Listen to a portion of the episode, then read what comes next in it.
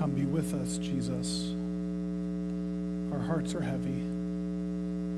We will cast our cares, our uncertainties on you, and let your peace wash over us.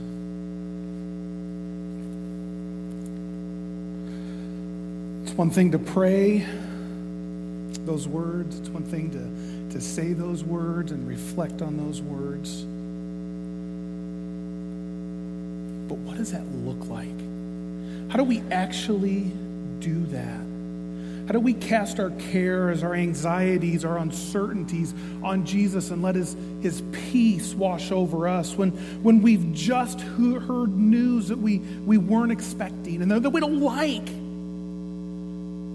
And that we have a sense is going to hurt those who we do love and care about. How do we cast our cares on, uh, on Jesus when, when we've been praying and praying and praying?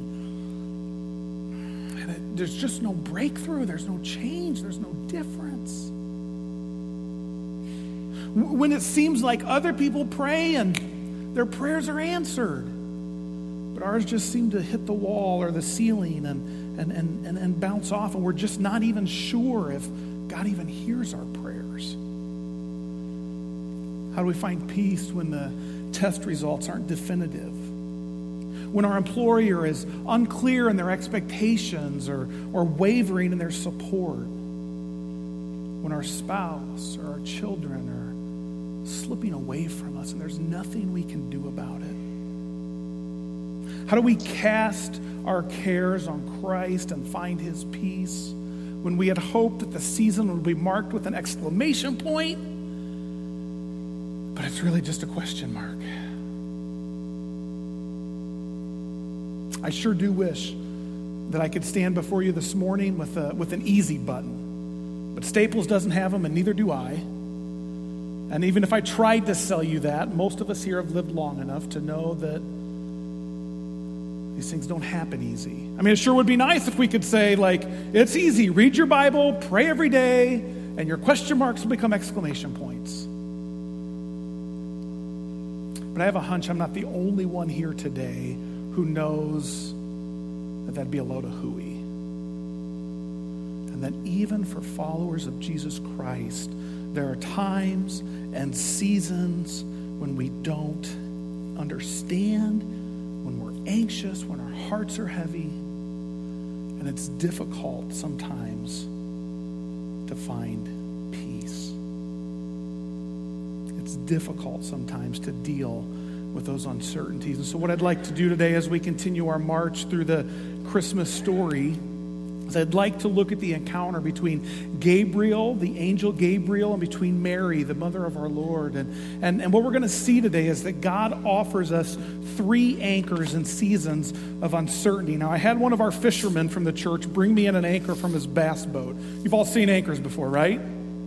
Truth be told, I texted him this week. I said, Hey, Mark, do you, have a, do you have an anchor I could borrow for a visual Sunday? And he said, I do. But it's not like one of those double hook anchors that most people think about. And I'm like, well, well, yeah, of course it's not. You've got a bass boat, right? I mean, you throw this thing in the water when you're fishing so your boat doesn't drift, so you can find a good spot and stay there. Stay there. I mean, no bass fisherman in his right mind with a, with a bass boat is going to grab a 12 pound anchor like this throw it in the water, and expect that if a storm comes up, he's safe in his boat. That's a little silly, right? A little ridiculous. Mark's, Mark's not his head going, yeah, that ain't happening.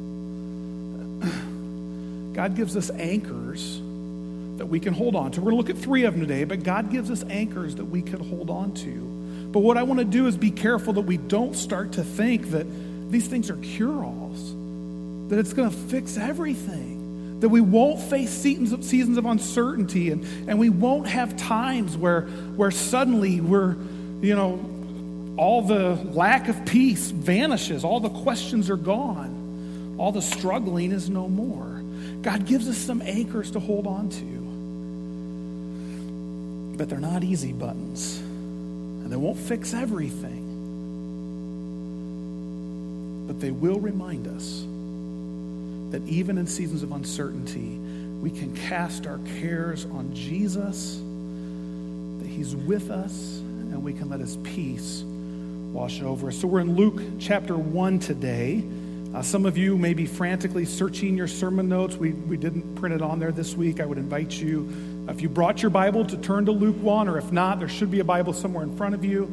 Uh, if you turn to page 723, uh, you'll, you'll be able to find the passage. Luke chapter 1. Uh, we're going to read the account between uh, the conversation between Gabriel, the angel sent by the Lord, to inform Mary that her life is about to shift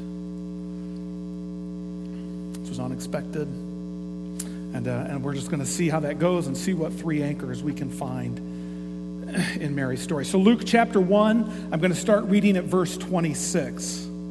Luke writes In the sixth month of Elizabeth's pregnancy, God sent the angel Gabriel to Nazareth, a town in Galilee, to a virgin pledged to be married to a man named Joseph, a descendant of David. Now, why does Luke give us all those details? Any thoughts on that? I would suggest it's so that we can know with certainty that these things happened. Luke was, uh, Luke was an, a historian, and he was writing to, to, to say this, this isn't just fairy tale or fantasy. This happened. Now, what's going to come in the next few verses seems like fairy tale or fantasy, but, but Luke is saying, no, no, no. These are historical people at real times and real places, and these are real events. And so, if we can be certain of that, we can be certain that they're fulfillments of prophecy. So, uh, he, he, he sent uh, Gabriel to a virgin, pledged to be married to a man named Joseph, a descendant of David. The virgin's name was Mary. The angel went to her and said, Greetings, you who are highly favored, which is circle two words in that verse. Would you circle greetings? Actually, three words. Greetings, circle that. And then if you just circle highly favored. Greetings, you who are highly favored, the Lord is with you.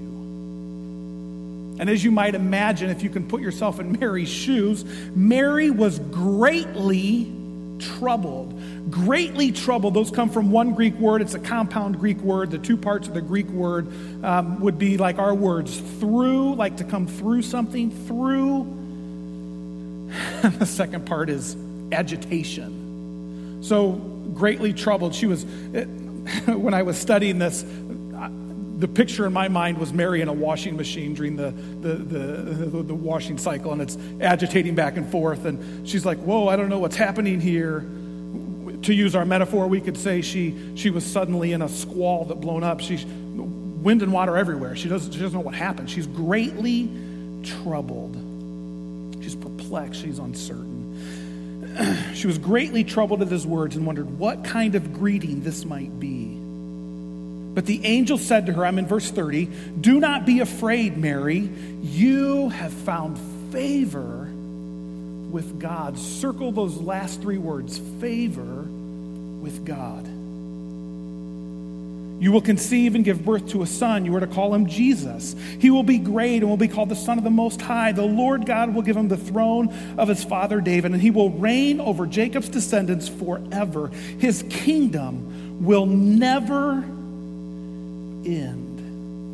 And if you thought Mary was, you know, through agitation, greatly troubled at, at, at Gabriel's greeting, you can probably imagine now what she's doing. Like with, mean, it's kind of, kind of hard for us because we hear this every year, right? But, but Mary, this is the first time she realized she was the virgin and she was going to give birth to a son. Imagine. Or just listen, verse 34. How will this be, Mary asked the angel, since I am a virgin?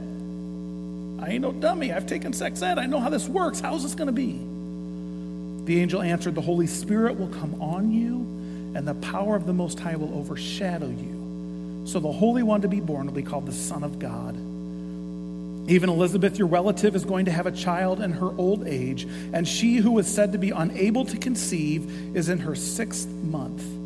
For no word from God will ever fail. Or your version may say, For nothing is impossible with God. Or if we're going to stick with today's metaphor, we may say, No anchor from the Lord will ever fail, even in the midst of the greatest storm. Mary responds in verse 38 I am the Lord's servant.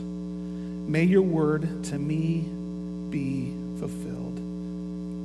then the angel left her. Now, if I don't miss my guess, most of us in here, at least on, on one level, certainly not on all of them, but at least on one level, can relate to Mary's experience in these verses we just read. I mean, first of all, Mary's not even sure why this angel is appearing to her. Mary is, uh, um, well, she's not rich. She doesn't live in a, in a, in a booming metropolis where the, the rich and powerful live. She lives in a, in, in, a, in a small, normal area. And she's, she's, a, she's a normal person. Why would an angel appear to her? And again, if I don't miss my guess, I would bet there's been times when all of us have said, you know what? Just an average Joe. I'm just a plain old Mary why would, why would God do anything with me? Why? And we're left scratching our heads, going, I don't get it. The, uh, the angel came and said things to Mary that they just don't make sense. They just plumb don't work. I mean, a virgin is going to give birth to a, uh, to, to a baby, and, and, and, and, and you're that virgin. And, and Mary is greatly troubled and distressed, and she doesn't understand how it's going to work. And, and truth be told, we have the same thing happen with us. We get news when we weren't expecting it, and we say, well, that doesn't work. That's not my plan. That's not how this is supposed to go down. I don't see how, how can God possibly be in this? I guess one of the areas where things are different is that most of us in here probably have never had a direct revelation from God. We've never had an angel appear to us, or, or we've never had a vision where, uh, where Jesus himself was before our eyes. Maybe you have. I mean, that still happens in our world, and we've heard stories from across the world where, where the risen Savior will appear to a Muslim man and, and, uh, and, and just like that, the man's life has changed. But if I don't miss my guess, most of us in here would say, you know what, that hasn't been my story. And so we don't, we don't get the advantage of, uh, of, of, an angel or, or even of a, a vision of Jesus Christ saying, Peace, God is with you. But you know, in some ways, in some ways, maybe we have it a little better than Mary. I mean, don't get me wrong, it'd be, it'd be sweet if an angel appeared to me. I mean, I don't know what I do. I, I probably respond like a lot of people in Bible. In the Bible, it'd fall down in fear and terror. But as followers of Jesus Christ, we have the Holy Spirit living in us. The Holy Spirit isn't just a ghost or an angel. The Holy Spirit is the third person of the Trinity. This is God, and Scripture said He's with us and, and He's in us. And, and, and through God's Word, the Holy Spirit speaks to us. And, and through other believers, the Spirit speaks to us. And, and through singing and, and, and, and, and song lyrics and art, the Holy Spirit speaks to us. And through nature, God, through His Holy Spirit, is speaking to us and in a still small voice. And it's so quiet, if we're not listening, we'll miss it. But once we hear it as unmistakably God's voice, the Holy Spirit speaks to us.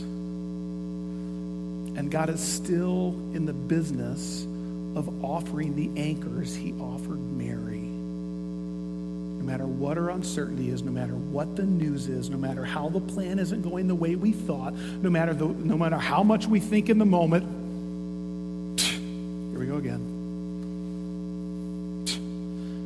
That ruins it. Now forget that plan. God's still in the business of offering us the same anchors. Let's look at those three anchors. First of all, Gabriel or God through through Gabriel offers Mary the anchor of who she is, really. Gabriel helps Mary to focus her eyes on who she really is. You know, it's hard for us to say in 2018 with you know 2000 years of church history piled on Mary's shoulders. It's it's hard for us to get a glimpse of who she really is. Let me just see if maybe we can poke at that a little bit today. First of all, Mary was a peasant living in a peasant village. That means she was poor. her family before her was poor for generations. And realistically speaking, her family after her was going to be poor for generations. They were laborers, they worked with their hands for what they had. And sometimes, and most often, that wasn't very much. Mary was 12, somewhere probably between 12 and, and 14. And I see a whole string of young ladies sitting here about halfway back on this side. Mary would have been in their age range. And we know that because history tells us that it was shortly after uh, her first menstrual cycle that, that a young lady was given in marriage. And, and we have here in the text that Mary was, um, we would say, engaged to Joseph. But she wasn't really engaged. You see, for us, we say engaged, and, and maybe you've seen it like I have. Um, we think of engaged as, you know, someone's popped the question and she said yes, and he went to Jared, and all that good stuff. But if they get a little ways into this engagement period and they're heading towards the marriage, and, and one or both of them begin to realize, well, mm, maybe this isn't going to work out, they can, they can break off that engagement and walk away. I mean, it's painful.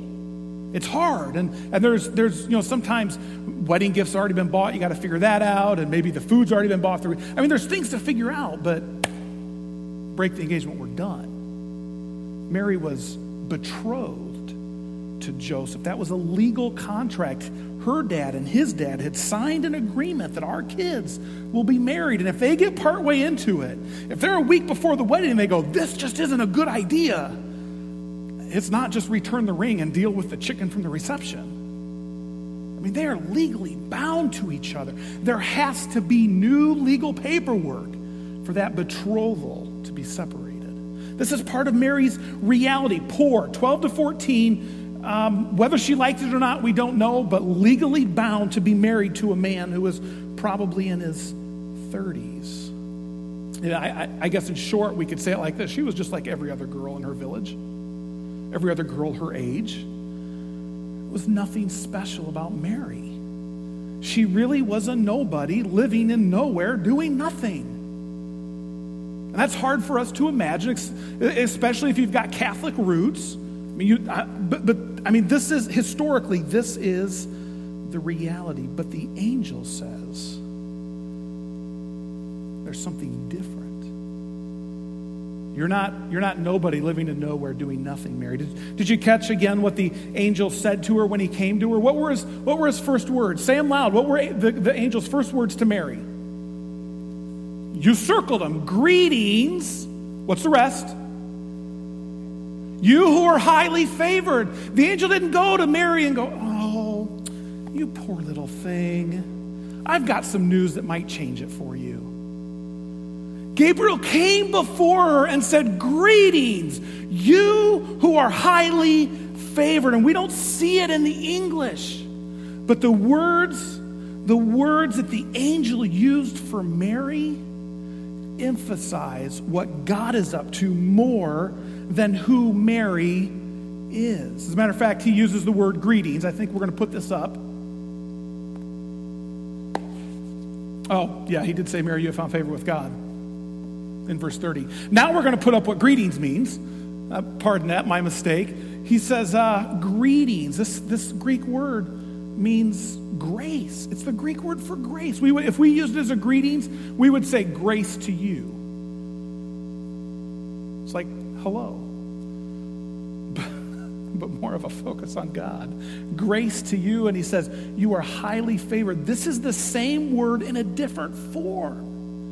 Says God is giving you unmerited favor, something you don't deserve, something that you can't be you can't be good enough to deserve this. It's not because you're rich and powerful and good looking and, and you do your devotions every day. It's not because you have great faith. The angel comes to Mary and says, This isn't about you at all. This is about God's unmerited favor, grace to you. You're about to receive even more grace.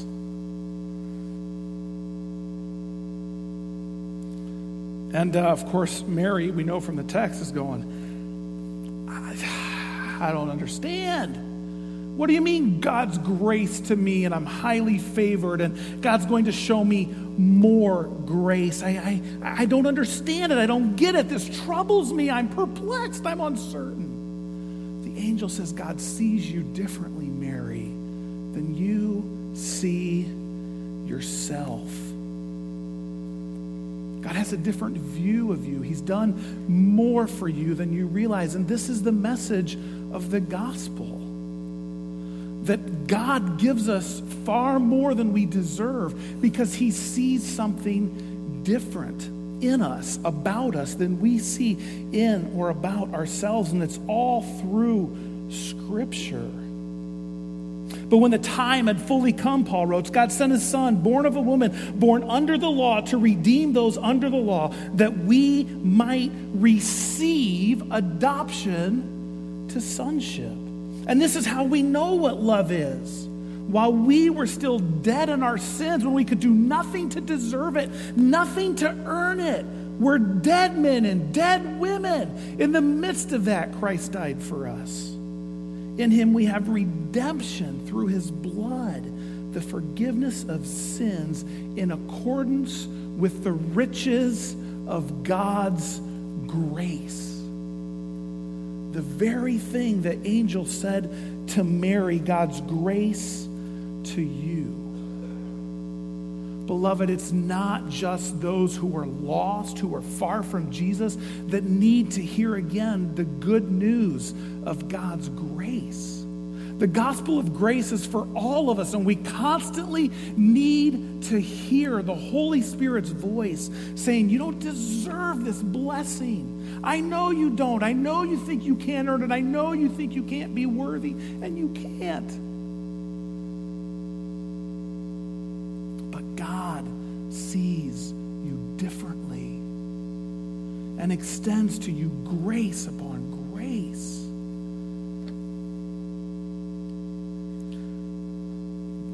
Mary heard Gabriel speak those words to her, and through the Holy Spirit, we can hear God directly speak those words to us. Flip over the back side of your note sheet the side that doesn't have the banner at top. I just want to draw your attention here. The, the heading is Who I Am in Christ. And this is just a smattering, just a flavor of some of the places in the New Testament where the New Testament writers say to those who follow Christ, This is who you are. Notice three headings I'm accepted in Christ.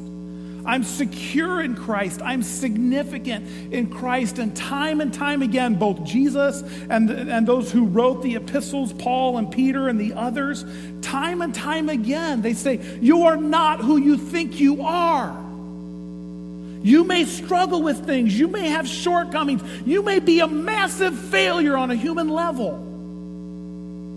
But God sees something more in you. And you're accepted and you're forgiven and your position with Him is secure and you're significant. You matter. He's given you hope and a purpose and, and He has a desire for you. And then it may, it may make you scratch your head.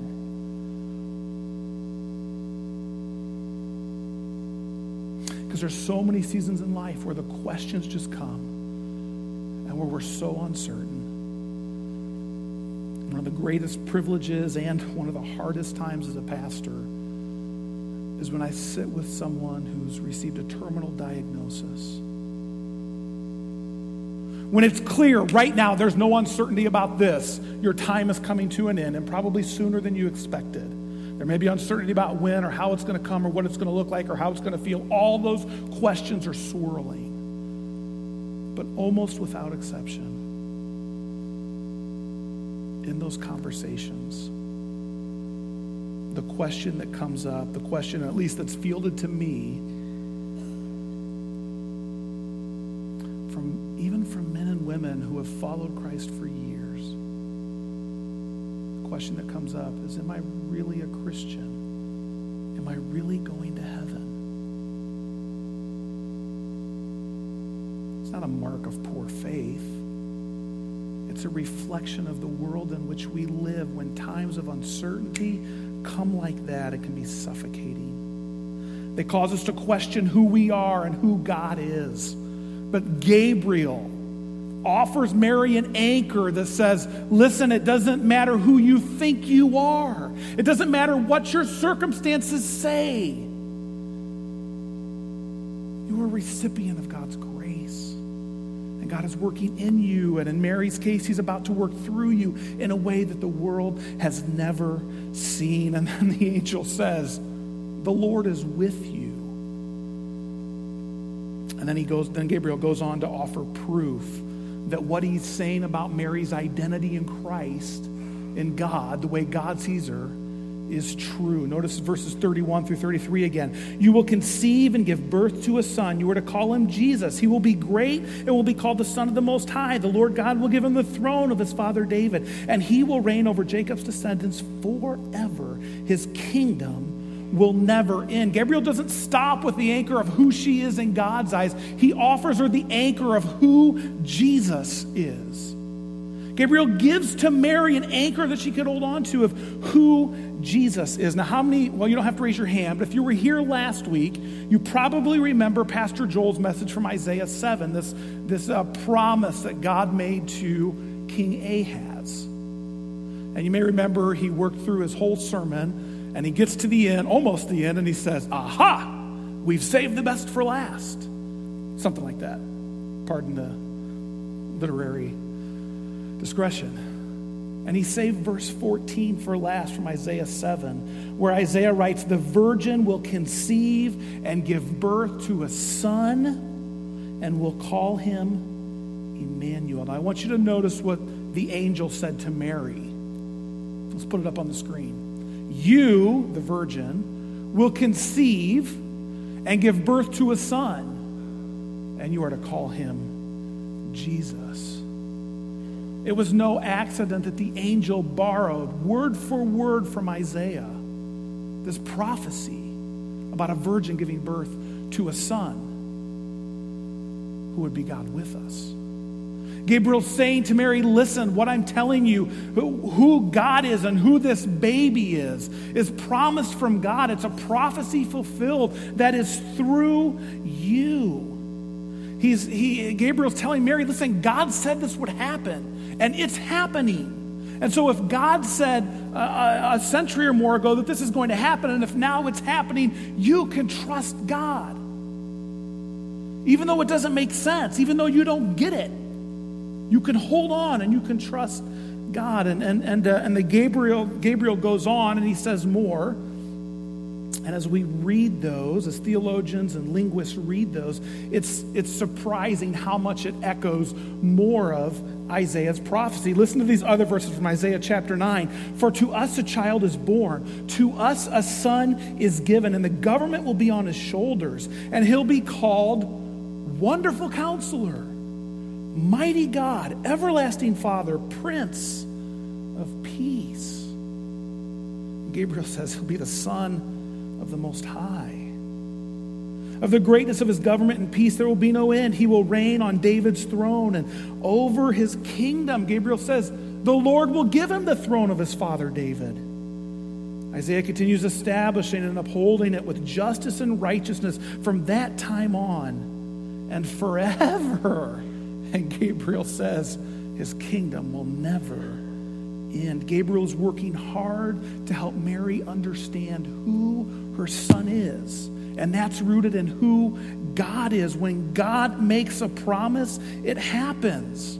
This is the one for whom their people have been waiting and longing for centuries, unsure if he's ever coming, wondering if they've misunderstood God, asking, is this really gonna happen? But Gabriel brings a message of certainty.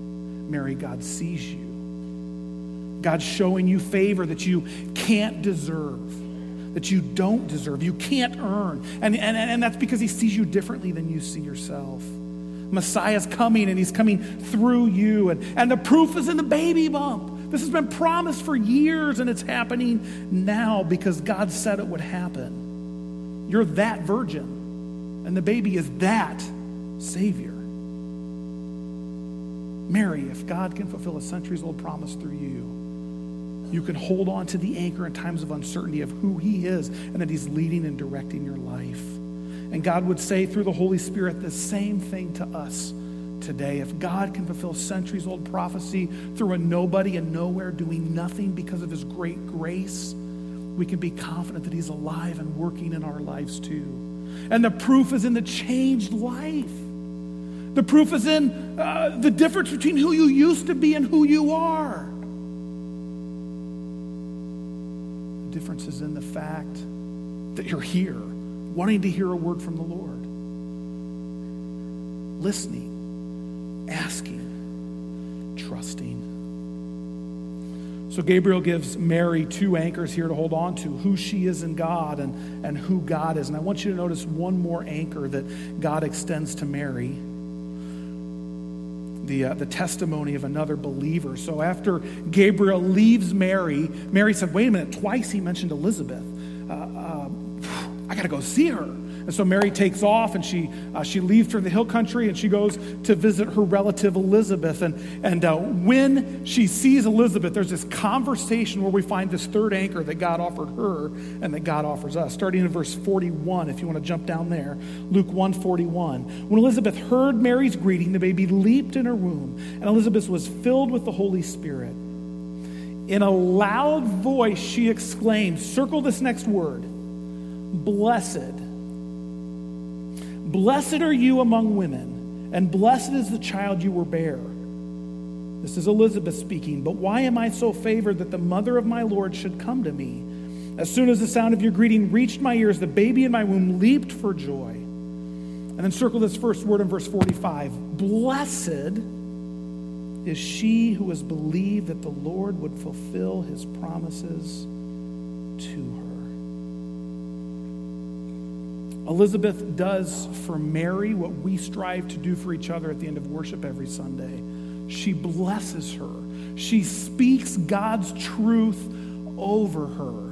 When we do it on Sunday mornings, we do it in the, uh, in the same way that the, old, the priestly blessing from the Old Testament comes. It's a threefold blessing. May the Lord bless you and keep you. May the Lord cause his face to shine on you and be gracious to you. May the Lord turn his face towards you and give you his peace. And we do a blessing in the, in the threefold. Elizabeth is a little different. Instead of speaking God's reality over her, she speaks to God's reality in her. She calls out what she sees happening in Mary's life. I see God's grace at work in you, Mary. God's doing something amazing in you, and I know it because every part of my being told me when I saw you. Your faith and your belief in God is obvious. And I just wonder do we do the same? Are we doing the same thing for each other? You see, the first two anchors are directly from God through Gabriel to Mary, who she is in God and, and, and, and, who God is. But God, in His wisdom, leaves the third anchor for the community of believers to offer to each other. And I wonder, are we doing that? Are we blessing one another? Do we have relationships and the ability to look into people's lives and say, I see God at work in you? I see God changing you and forming, forming you and, and shaping you. Now, I believe we have the ability to do it. The question is, are we doing it? And have you experienced it? Blake, can you stand up for a minute? It was several years after worship. I was at another church, and a man, you're about my size, a little smaller. A man came up to me, and he was, he was tiny, way smaller than me. And he comes up to me after worship, and he puts his hands on my shoulders and he looks me in the eyes and he says, The Jesus in you speaks to the Jesus in me. And then he went on to tell me some specific things and, and things that he saw God do in my life. Thanks for letting me use your illustration. He, he, he went on to tell me some specific things he saw God doing in my life. And I wonder, do we do that for each other? Now, notice when Elizabeth blessed Mary, there was a specific way that she did it. Quietly, right? I just saw some heads nod yes. gotcha. No. It says in a loud voice or loudly, Elizabeth blessed Mary. Now, I'm not suggesting we have to scream our good things to each other. Jim, I see God working in you. Way to go. No, that's not what I'm talking about. But are we doing it in a way that people can hear? Are we specific? Not these general feel good blessings. Are we specific? Do we have the ability to look someone in the eyes and say, I see the struggle that you've had over the last year to forgive your parents. And I see that you're a little, you're, you're less bitter now than you were the last time we talked about this.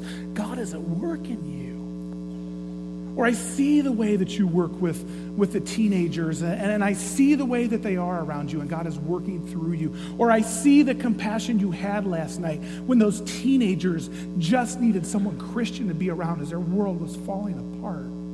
That was God working through you. Do we have the ability to do that for each other?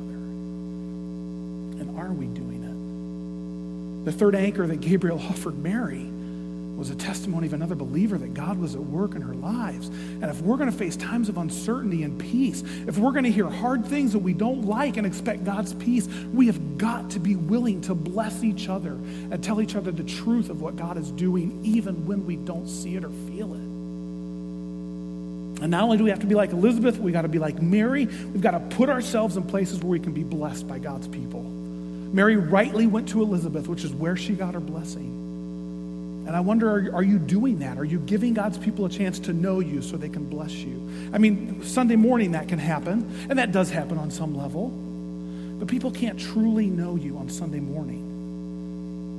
I mean, are, are you plugged into a small group or a Bible study where you're opening your heart and your life so people can bless you and point out what God is doing? Are you serving in a ministry somewhere?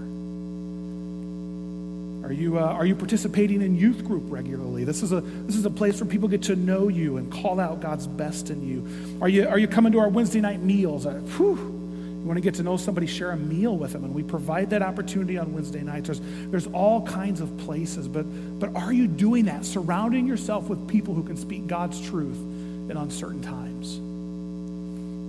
Last night, my wife and I went next door to our neighbor's house and uh, several of us neighbors got together. In the last four to six weeks, we've had two families in our neighborhood without, without warning who lost the man of the house.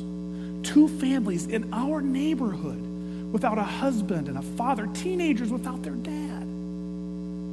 And so some of us got together to say, what can we do to bless these folks? How do we, how do we help them not only through Christmas, but through the longer grieving process? I was, I was just, I was amazed at my neighbors and, and praise God for Christian neighbors. But as we talked specifically about the family that lives closest to all of us, it became obvious that this was going to be an uphill battle because they're uh, evidently professing atheists. And how do you offer someone God's hope when they don't even believe in God? How do you speak God's blessing in them when they don't even surround themselves with Christian people? There's an extra layer of blessing that comes with being surrounded by people who can look into our lives and speak the truth of who we are in Christ and who God is and what God is doing in us and through us. Whether they're big, like what's happening in my neighborhood, or whether they're small, uh, we all face seasons of uncertainty. That's another thing we all have in common. But through them, we can find God's anchors of peace and hope and confidence.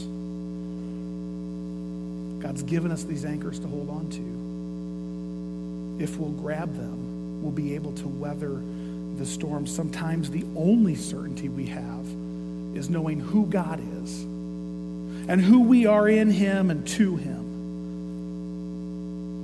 And that's enough. Especially when we've got other believers there to say it's true and it remains true and we're going to get through this. Will you pray with me?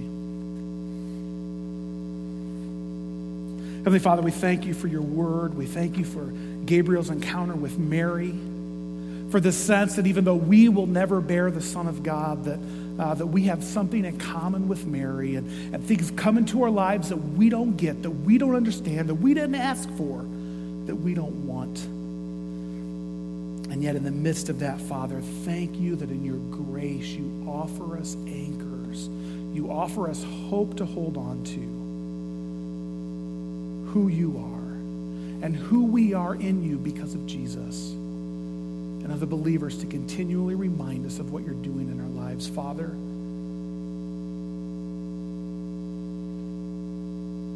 we will strive to cast our cares on you so that we can experience your peace in seasons of uncertainty. Would you let it wash over us even now, Father, we pray.